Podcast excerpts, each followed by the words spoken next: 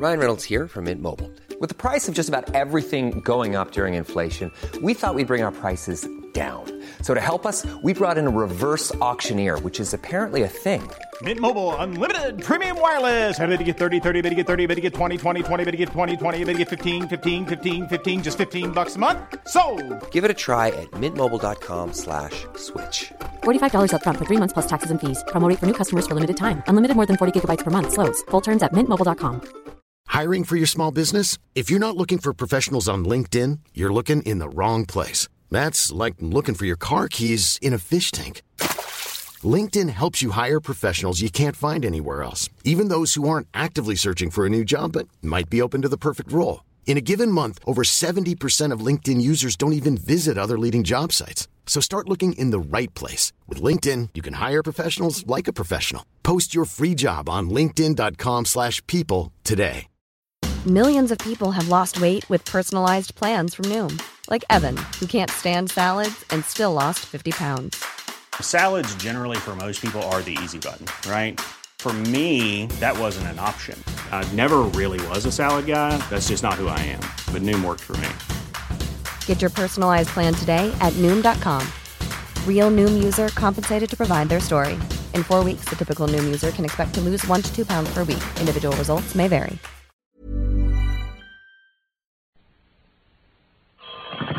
Johnny Dollar. Earl Poorman.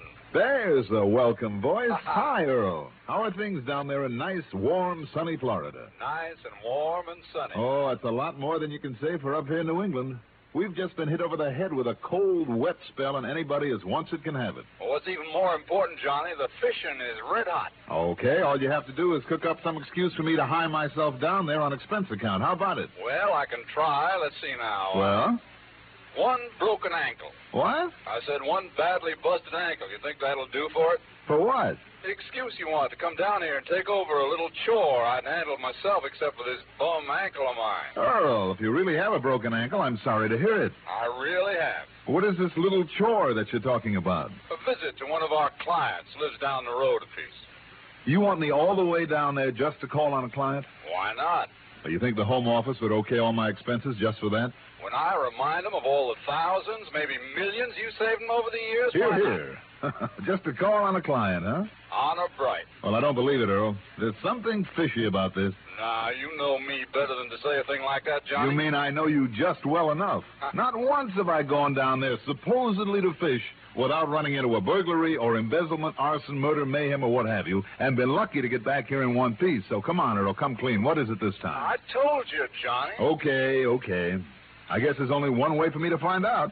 Good. I'll be waiting for you.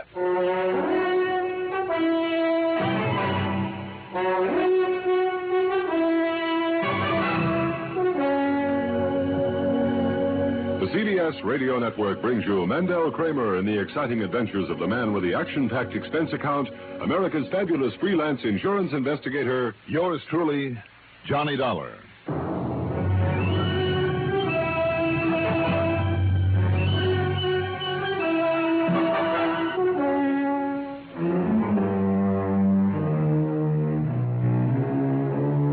Account submitted by Special Investigator Johnny Dollar to Tri-State Life and Casualty Insurance Company branch office in Sarasota, Florida. Following is an account of expenses incurred during my investigation of the Wrong One matter. Expense count item 1, $87.70 for a cab to Bradley Field, then plane fare to New York, to Tampa, to Sarasota. Item 2, $3 for a taxi to the office on Main Street that Earl Pullman shares with Don Boomhauer, a prominent realtor in those parts. Earl, the lower part of his right leg in a plaster cast and a crutch under his arm, hobbled around pretty uncomfortably. Sit down, huh? Are you kidding? That's all I've been doing now for nearly 2 weeks, ever since the doc put this blasted cast on my ankle. Earl, would you like me to autograph it like the kids do? No, thanks. Seriously, Johnny, this darn thing has been driving me nearly crazy. I don't doubt it, Earl. I'm awfully sorry. Sitting around the house doing nothing day after day, and Mike having to play nursemaid to me all the time. Why, do you know this is the first day I've even been down here at the office? How is Mike? Be sure to give her my love, huh? Well, give it to her yourself. You'll be staying with us, you know. Fine. Anyhow, I suddenly got the idea that if you'd come down here and run the boat, Well, we could go out in the Gulf, tie into some whoppers, and maybe it'd take my mind off this thing for a change. You know something, Earl? That is the best idea you have had in years. Yeah, well, I didn't think you'd object too strenuously. That talk about a job for me to do while I'm here was just a bluff. Not a bit of it. Here, help me to this. Sit down, will you? Sure.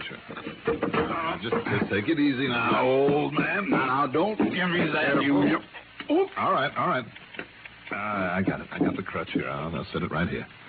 There we are. Now, in the corner of the desk, that letter, you see it? This one? Yeah. Mailed only yesterday. You call this a letter? On a piece of wrapping paper. Read it, Johnny, if you can. Well, I can try. Dear, double-E-R, dear Mr. P-U-R-E, poor man? Never mind the spelling. It means poor man. I hope so. You know, anybody who thought of you as being pure would be out of his mind, Earl.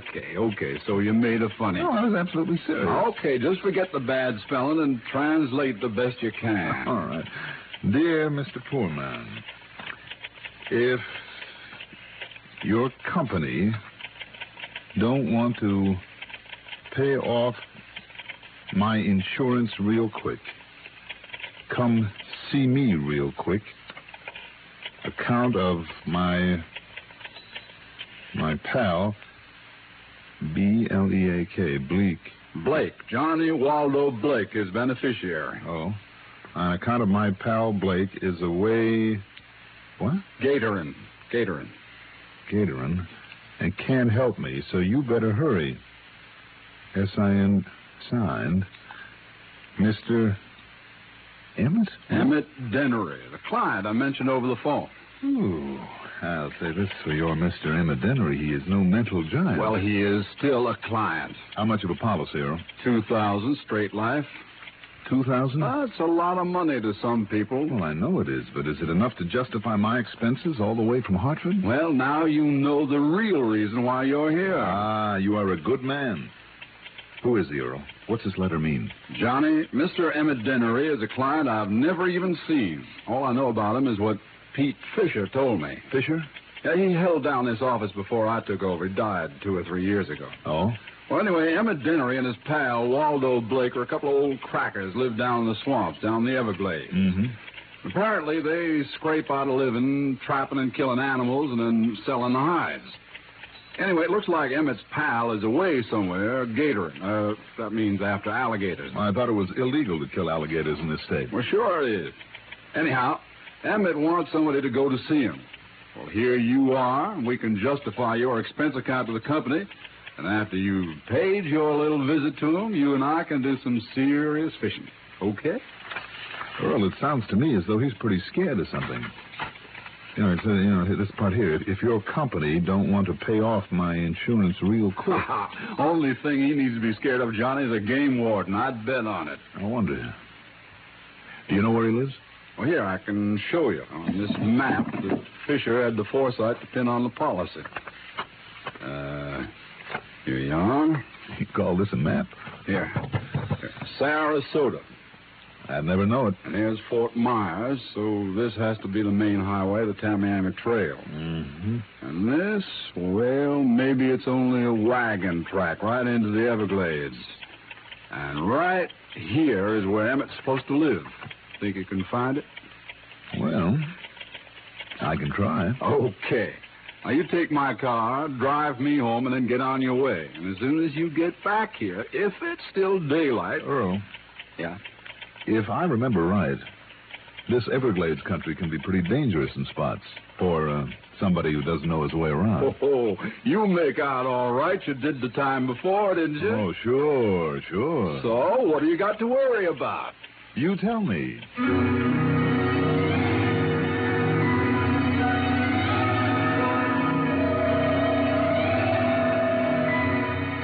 Yes, on my previous expedition into the Everglades, I had made out all right. But that time, I'd had a guide, a young Indian boy by the name of Ben Osceola, which, by the way, brings up an interesting point. Nearly all the Indians who inhabit that section of swamp call themselves Osceola. It's a long, famous name among the members of the Seminole tribe. At any rate, if I could find him again... And according to the map Earl had given me, the chances were pretty good. So after dropping Earl off at his home on Oyster Bay and staging an impromptu, passionate love scene with his wife, Mike, who is a living doll, and Earl on his crutch couldn't do a thing about it anyway except howl with pretended rage, I got behind the wheel and headed south on 41, the Tamiami Trail. At Fort Myers, I turned left on 82 into the Everglades and headed right into the middle of the big cypress swamp country. A few miles below Sunnyland, I found a pair of wagon tracks that the map had shown barely passable in the car I was driving. But this was all to my liking because I was in the same part of the swamp that I'd been in once before during the previous assignment. There in a clearing on the edge of a sort of a bayou was a little unpainted house. And from it, a tall, husky young Indian emerged. In his hands, aimed straight at the car and at me, was a .30-30 rifle. Wait a minute. Aren't you Ben? Ben Osceola? You call me Ben? Sure. Don't you remember me? Mr. Johnny. That's right. Johnny Dollar. Remember? Yes. Our old friend. I welcome you, Mr. Johnny. Well, thank you. It's nice to see you again, Ben. And I wonder if you can help me again. If I can, Mr. Johnny, I will be glad to. Ben, I'm looking for a man by the name of Emmett Dennery. You, want to see that old man? Yes. Does he still live around here somewhere? So far as I know. Well, good. But he is not our friend. Oh?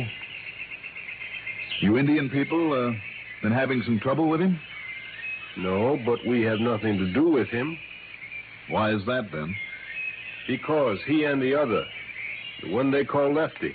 Will that be Waldo Blake? Yes, Lefty Blake. What about him? They do not obey the law. They take much game they should not take. They live and hunt on our land, our Seminole land. I see. Ben, have your people been getting rough with them? No, Mr. Johnny. But we stay far away from them. We do not wish to soil our hands or minds by any contact with them. They are taboo. What you're saying, then, is that if somebody is bothering Dennery, it is not your people. That is right. And you say that in spite of the way you seem to feel about him. Yes, Mr. Johnny. When did you last see him, Ben? Many years ago. As a child. At least I think it was. How do you mean? They looked so much alike that few could tell them apart. Oh? I see. Ben, if you still have an airboat that can ride out over this swamp, have you? Back in my house. Well, can I hire you to take me to where Emmett Dennery lives? No, Mr. Johnny. No? I must not go there. It's taboo among my people. I see. Well, look, just look here now, Ben. If this map means anything, it can't be too far from here. And you can take my airboat yourself. All right. And I'll pay you for it. Well, that is not necessary. Oh, it is as far as I'm concerned. Here you are. Would 20 be enough? Thank you.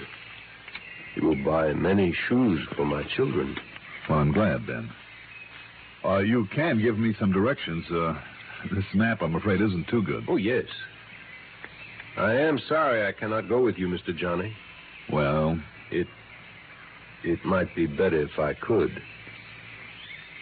What do you mean by that, Ben? From what I have heard about these men, you must be very careful.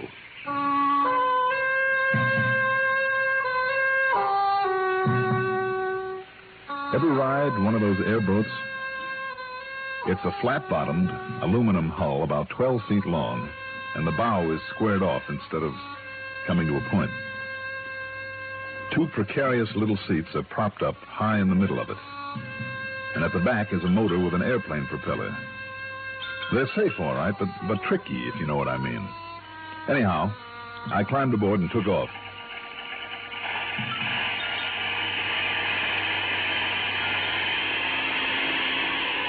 And brother, I mean took off. It's quite a ride, believe me, that half-planing, half-skipping over the shallow water. Perched up there on the spindly seat, I kept waiting for it to flip as I tore on out across the bayou, then wove my way through a network of narrow little rivers, over spots that in some places were nothing more than wet swamp grass. No wonder an ordinary underwater propeller couldn't be used. The darn thing would be hung up in the weeds and grass in no time. Every now and then I had to swerve quickly to avoid a half-submerged log. Or was it a huge alligator? There were more rattlesnakes and cottonmouth moccasins out there than I'd ever seen before. All sorts of animal life and thousands of birds that rose in alarm as I fairly plowed through them. Finally, I came to a couple of acres of high ground, of brush and trees that stuck out like an island there in the middle of the swamp. At one end of it was a decrepit old clapboard shack, surrounded by row after row of drying frames with skins on them, mostly the hides of raccoons and alligators, curing in the sun. There was no one around. At least there was no one inside. As I beached the airboat as close to it as possible, jumped off, and headed for the old cabin, I wondered if Emmett Dennery, like his pal Lefty Blake, was somewhere out in that swamp, gatoring, collecting game. The reason Dennery had given in his letter for being alone, for needing help. I didn't have to wonder for long. Mr. Dennery? Mr. Dennery? Anybody here? Hello? Well, let's see now. Oh, good. Seems to be open.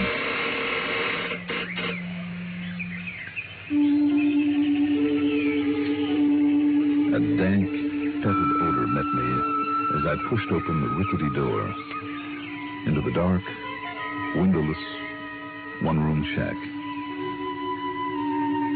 It was almost nauseating. And after the bright sunshine outdoors, it took my eyes nearly a minute to see anything in that dark, gloomy interior. There was no covering on the floor except the dirt, of which there was plenty. For a table and chairs, there was nothing but old crates and boxes clumsily nailed together. On one side, near the door, was a beat-up old wood stove with half a dozen filthy pots and pans at one end of it and a stack of dishes, long unwashed. As I half stumbled over an old rusty bread box lying on the floor, a huge rat scurried out of it and ran out the door. I wondered what sort of slovenly so-called humans could possibly live in such miserable, reeking squalor. Then I noticed the ragged draperies hanging across the far end as a sort of divider for the room. I felt that even to touch them would be to contaminate myself, but nonetheless I pulled them aside. There, on a rude cot, dressed in tattered jeans, a dirty shirt, and a pair of high-top lace boots, lay the body of a man. I'm no expert at such things, but even a cursory examination told me that he'd been dead for several days. There was a torn, grimy coverlet on the floor, and I started to pick it up to lay it gently over him. And... Don't you move now, mister. What? Unless you want me to blow your head off. Whether you move or not, I think I'm doing it anyhow.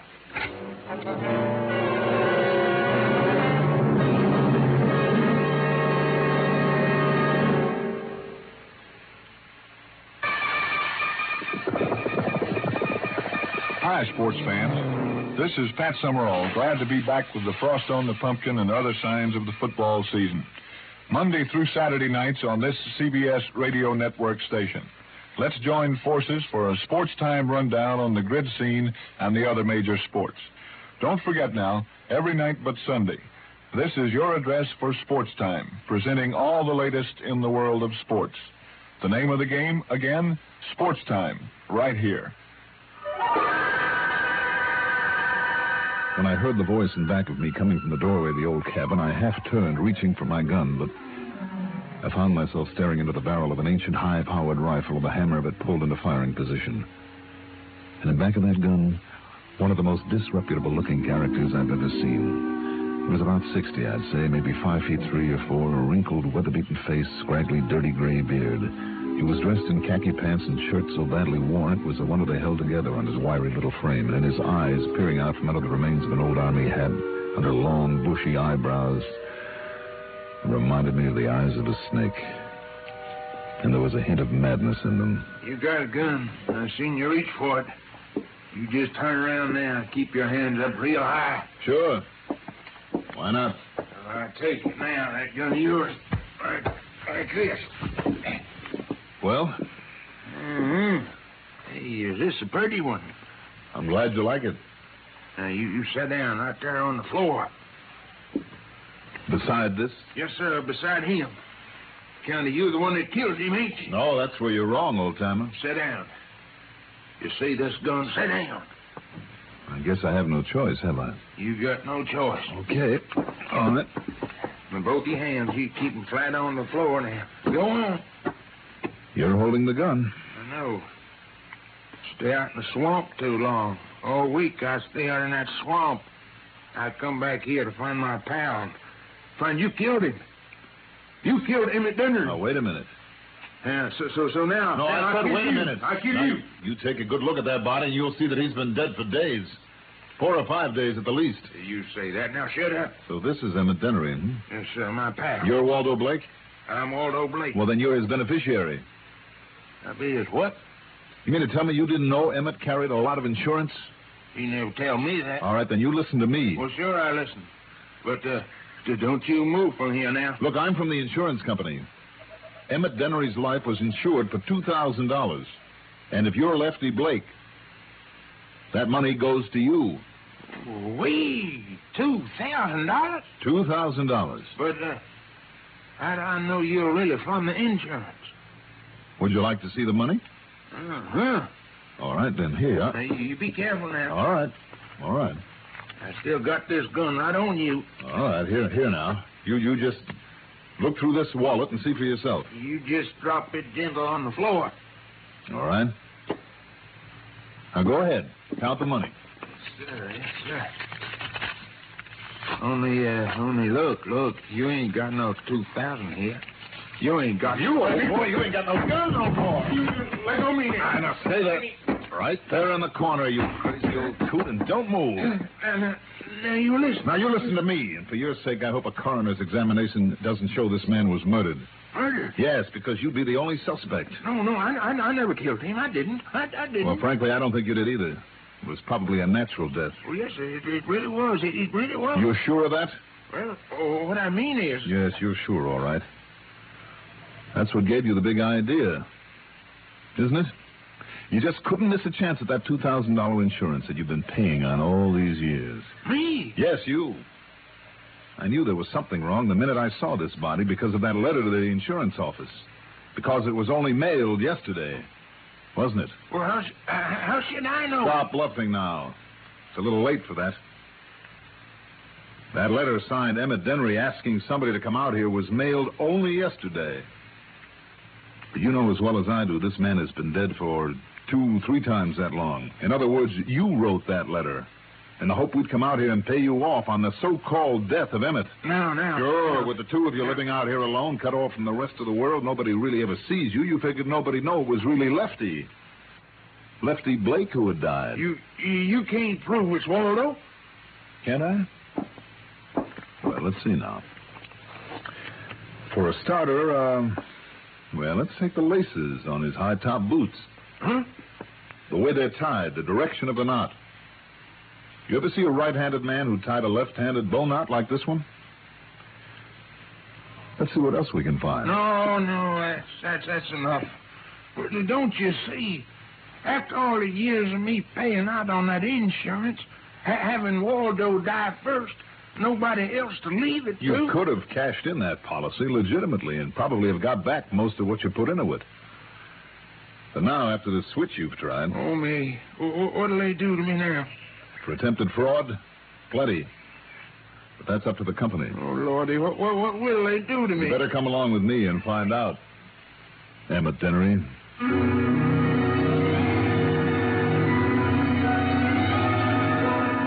So there you are, Earl. Like I said to the old rascal, it's up to the company now. As for the total on my expense account, well, let's wait until I can sort up the cost of all the fishing we're going to do. Okay? Yours truly, Johnny Dollar.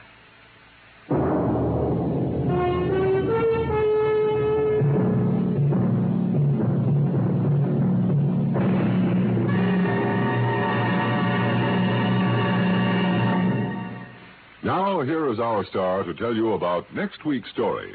Before I do that, I'd like to extend a word of welcome to a new radio station joining the CBS Radio Network today. It's WNEB, Worcester, Mass., an important new link in our coast-to-coast family of CBS Radio Network stations. For WNEB listeners, starting with this broadcast, a Sunday workout with us, and throughout the week, the listening only the CBS Radio Network has to offer. Welcome, WNEB, Worcester. Next week, a fishing guide who turns out to be a guide to murder. Join us, won't you? Yours truly, Johnny Dollar.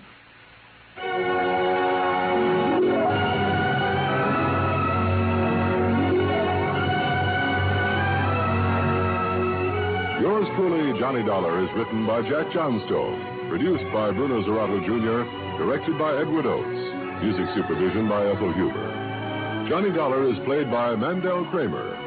Also featured in our cast were Martin Blaine as Earl Pullman, Bill Lipton as Ben, Jim Bowles as The Man. Be sure to join us next week, same time, same station, for another exciting story of yours truly, Johnny Dollar. This is Art Hanna speaking. History from where it breaks, nightly in The World Tonight on the CBS Radio Network. This is WROW Music, Albany, New York. Do you know a new family just moving to your neighborhood? Welcome Wagon would love to welcome them. Welcome Wagon helps all new neighbors to feel welcome and wanted here in the Capital District. Each gracious Welcome Wagon hostess brings baskets of gifts from Tri-City merchants. She brings greetings from the community to these newcomers, answers questions everyone wants to know about the Tri-Cities. You can make sure your new neighbors benefit from Welcome Wagon service. Just call State 59640 and give the Welcome Wagon hostess the name and address of your new neighbors. She'll call on them and present them with a basket of gifts from civic-minded businessmen. You'll be helping your neighbor and your Welcome Wagon hostess who carries on this valuable community service. In the Albany-Troy-Schenectady metropolitan area, call State 59640. That's State 59640 for Welcome Wagon.